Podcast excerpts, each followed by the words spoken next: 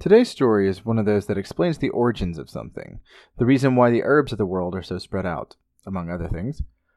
It's a strange story, admittedly, and Dian Cecht's reasons are bizarre to me, but here they are. So let's get to it. Previously on Goddessy.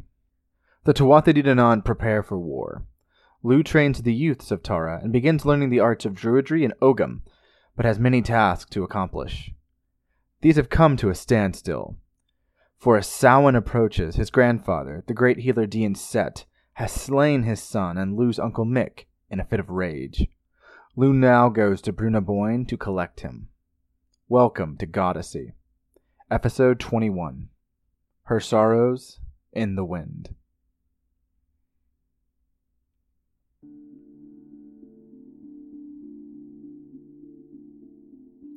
The sky above turned a dark blue from the black of early morn, and clouds told of rain. Lugh stood nearby, watching, not hiding, but observing his grandfather. The well was under construction, that much remained true. It was a deep circle, to be filled with something, with stones from everywhere ready to be placed. Beneath the well were symbols dug in the ground onto rocks, ogham in the ancient geometric designs like the ones at Brú na Bóinne itself. Lugh was not the only one watching the old man, covered in blood as he was. Many stood in the darkness, hiding behind trees. The greatest healers of the Tuatha De Danann were in hiding, for Dian Cecht had lost his mind. He's largely passive now, came a voice from behind Lugh, as melodic as a brook. Boann stood there, dressed in her greens and blues, staring at Lugh's grandfather with a distant gaze. He talks to himself, although I cannot make it out. He's inspecting something. Something that Miach did. And Miach? responded Lugh, looking around. Where is he? I had him brought back to the mound. Angus is standing vigil over the body while he's taking a break from the skirmishes. Miach was beloved of my son. He was full of innovation and ideas, and Angus loves new ideas. Of course he did. He was the master of youth, and with youth comes inspiration for ingenuity. I have come to take him to Tara to answer for his crime. Boann nodded. As you should. He will come passively, I should think. But do not expect him to feel guilty. Lugh did not. Holding the spear close, he motioned to Failinis to stay behind and stepped forward. The mumbling was low, but as Lugh approached, it became more clear. Brilliant. Utterly brilliant. Why didn't I see that? Must be the drink. Need to stop drinking. He'll do better work next time. I'll make shit better, master it, make it workable. Good ideas, bad execution. But brilliant ideas, best ideas. I'm proud. Lugh had a feeling he understood what his grandfather was talking about. Grandfather? Dian Cecht turned, covered in brown from head to toe. On parts of his tunic, the brown was still red, thick and matted, wet even. The stones surrounding him were red too, as if a blast of blood had erupted across them several times. Oh, Lugh! Everyone else has gone away. I can't say why. Good, I need a helper. You are strong and smart. I need you to move these stones. He pointed to a stack of stones near the eastern side of the circle and walked to the north. Move them here, and we'll put them in a pattern. Grandfather, Lugh said calmly, trying not to interrupt. I'm not here to help you. Oh? Oh, of course not. You're doing the king's business, teaching and whatnot. And you'll use Airmed's speed to get to Tara soon. Must keep the youths well trained and strong. I could teach you a thing or two about healing, you know. I could. No, grandfather, he said, interrupting at last. I am to take you to Tara with me. The king would like a word. This gave the old man's delirium pause. Oh? Whatever for? He knows my plans here at Slan. Grandfather, do you not remember? Remember what? You're acting strangely, boy. Lugh hardened his glare, tightening his grip on the spear. You killed Miach. Everyone saw it. You are still covered in his blood. Cecht looked down. Oh? So I am. Yes, well, he'll get better. He always does. Lugh shook his head. Not this time. That this was something Dian Cecht knew and had apparently tested in the past was alarming. Dian Cecht sighed. I've told Nuada many times how mixed magic works, but come, let us go. I suppose you will need to tie my hands and lead me away on a horse. Lugh approached and did as his grandfather suggested. Whistling, the horse Enbarr approached, and Lugh helped his grandfather onto the horse, leading him away. As he did, the white robed druids gathered at Slan left to their hiding places, as if confounded as to what to do. Catching Boann's eye, he nodded to her, conveying the message. Continue your work, healers. If you need direction, until Airmed or Dian Cecht return, consult my son at Brú na Bóinne. We are all of us distressed. Do not let what has happened here lead you to forget the stakes. As the sun rose, Lugh led Enbarr down the hill, south towards Tara. On her back was his prisoner, still mumbling about his son's brilliance and how he alone could make it better. How is she? It was noon before Lugh had energy to leave his grandfather's side, bound and imprisoned as he was, muttering again and again at the innovations being put in place because of his own genius. How many lives it would save! How it would ensure that he was remembered for the whole history of the Isle! His delusions grew deeper the more time Lugh spent with him, never saying a word to the man, never encouraging him. When he left Dianset, Lugh went to his grandfather's house at the foot of Tara, where Gavita kept vigil over his sleeping sister. He looked as haggard as Lugh felt, his face puffy with his sorrows. She cried herself into a catatonic state into the wee hours, and then fell asleep before dawn. She's been resting ever since. He pulled up a stool for Lugh and brought him a drink. I've been here since Bridget departed. When you arrived, I suppose two messengers came to the palace. She's now assisting with building the trial. Will there be a trial? Lugh found himself asking. I suppose I really mean, will justice be done? Kavita shook his head. Nuada is a good king. He will try Dian Cecht, but we are in a tight spot. He must face justice, but we will need him for the final battle. Without Miach, he is unquestionably our greatest healer. What if we execute him? Put him in prison? Who will finish the Well of Slan? You? Me? Bridget? Lugh sighed. It is hard. How is he, father? What was there to say? He seems delusional. As if he realized now that Miach's ideas were genius and that he can implement them and bring him back somehow. That only he can do it and will ensure he is one of the most remembered of our line. Utterly con- unconcerned with how he slew Miach or the effect it has had on Airmed, on anyone but himself, they let silence sit between them, and Lugh rested, his mind a ship in troubled waters. A storm raged in him. In the silence and the darkness of the fading of the sun, Lugh stood up, moving past sleeping Gavita, past Airmed, who lay in the bed of flowers now, and moved into the shadows, well past the windows of the longhouse.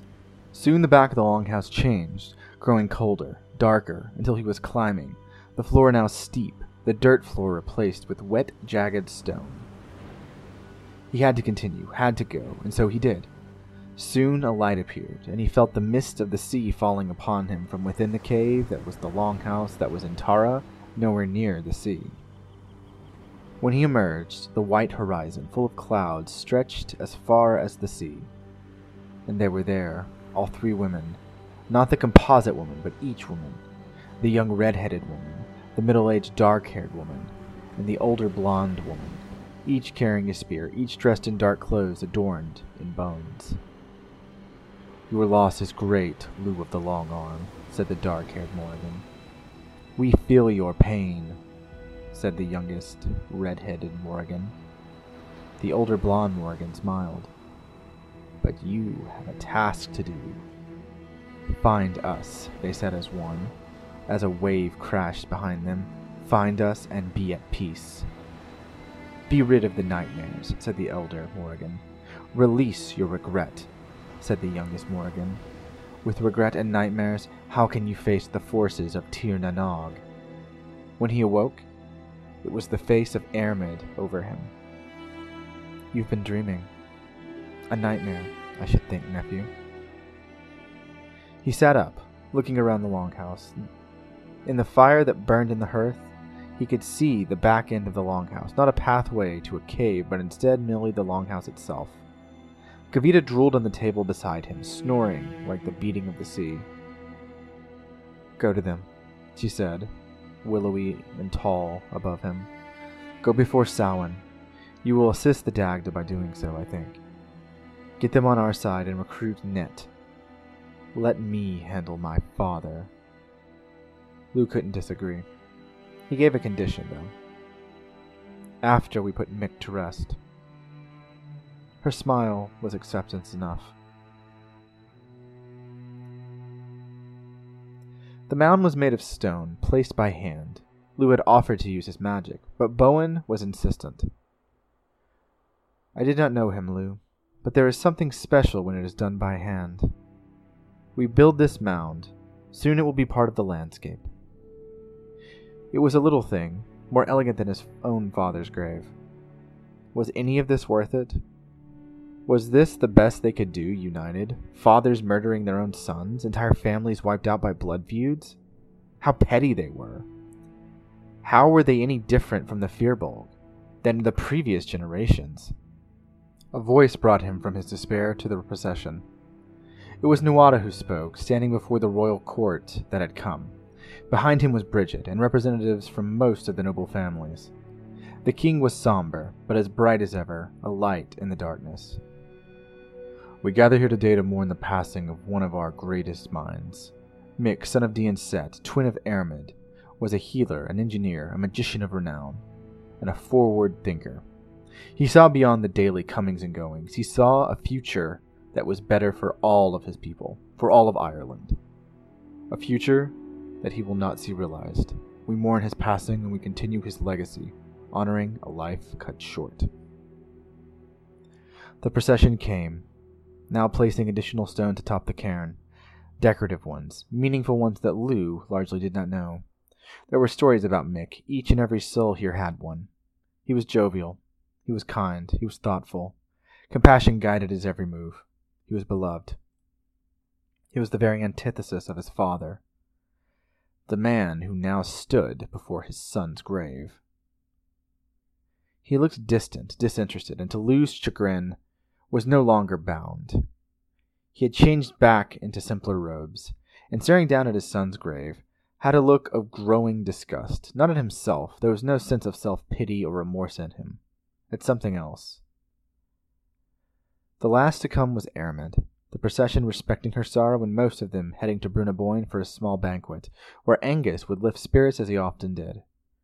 Bridget remained behind, and so too did Dian Cecht, at a distance.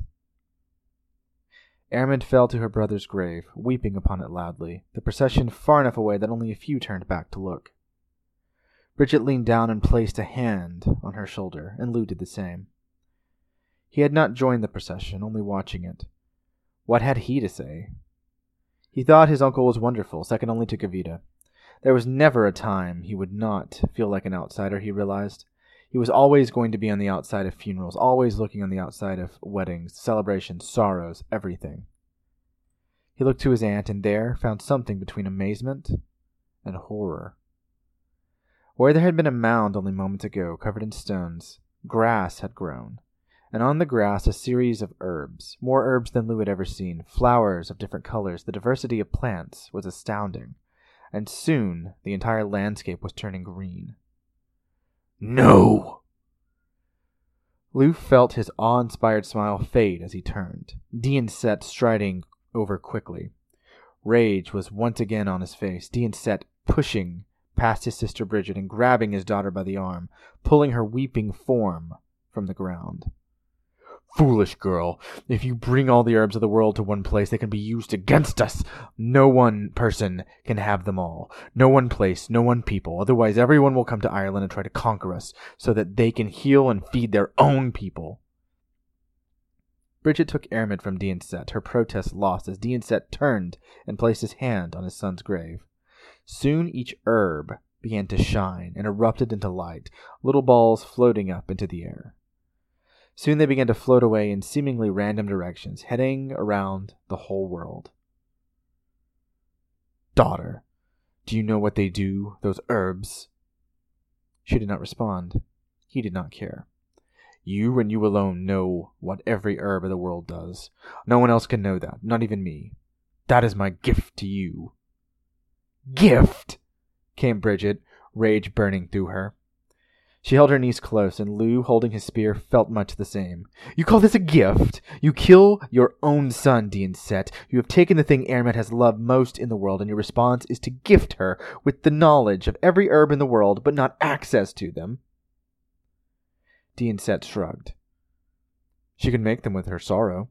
That's not difficult. But is it necessary? Lugh said, breaking in. Grandfather, with all due respect to you, you have lost your mind.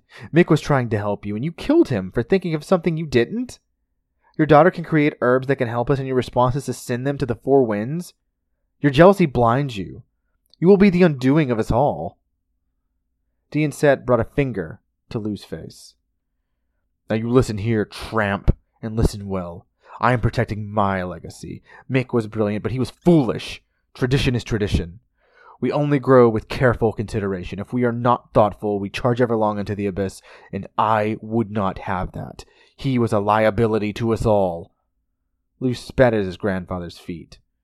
No, your way of thinking is the liability. A grin grew there, hungry and animalistic. No, grandson. Half Fomorian spawn that you are, I am no more a liability than you. For remember, you slew the sons of Tuireann our greatest strength. You did that. What was Miach but a healer? You slew gr- three great warriors and their father, the Master of Storms. How is my crime worse than yours? I did us a favor. You? Dian Cecht clicked his tongue and turned, walking from the hill to Slan. I am free because I am necessary, grandson. You too are necessary. But which one of us will they remember better when this is over? What is your legacy, son of Ethniu? Anger blasted up in him like a storm, like a hot spring ready to burst, and Lugh felt himself ready to step back, to throw his spear and utter the words. The Tuatha De Danann did not need Dian Cecht. No one needed him. Bridget stared at him, her hair afire, moving with life, with passion, with rage. In the wind above, Airmed's sorrows took flight, the green surrounding them fading. For the magic was gone. He felt Bridget seeing his thoughts, and fearing it, took the first step. Lugh had used the power sparingly since Airmed had given him the herbs. With the first step, he left Brú na Bóinne and was halfway across the isle. With the next step, he was in Connacht, the western side of the isle, opposite from where he had started. Everything was a blur. Everything was moving faster than comprehension allowed. Lugh felt himself take another step, and then he was there. Waves splashed before him at the edge of the world, and he struggled to stop himself, fearing that he might tip over into the water. Where was he? He had been here before, but had he really? It felt like a dream. A nightmare. Only a few nights ago. She said you would come came a voice like gravel behind him. Lugh turned, spying the figure, stooped, dressed in a black cloak with a spear. The old man's head was hidden. Lugh knew him. Net, the old god of war, the last of his people.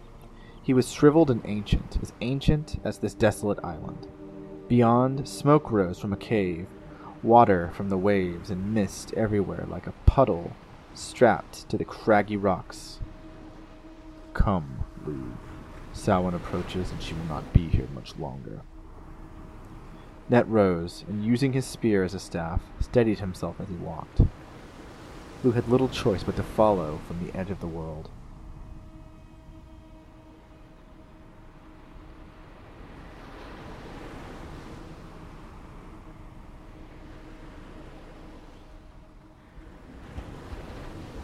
Goddessy is written, researched, and produced by Greg Wright. Additional writing and editing by Sidney Aker, whose dad doesn't suck like Airmed's does. Music, as always, by Scott Buckley, who can be found at www.scottbuckley.com.au. Additional sounds by Tim Kahn. Check us out on social media for fun commentary and the like. Want to support the show? Check us out on Patreon for early access episodes, behind the scenes shenanigans, and other goodies that are coming soon. Gotta see updates every Monday. See you next week.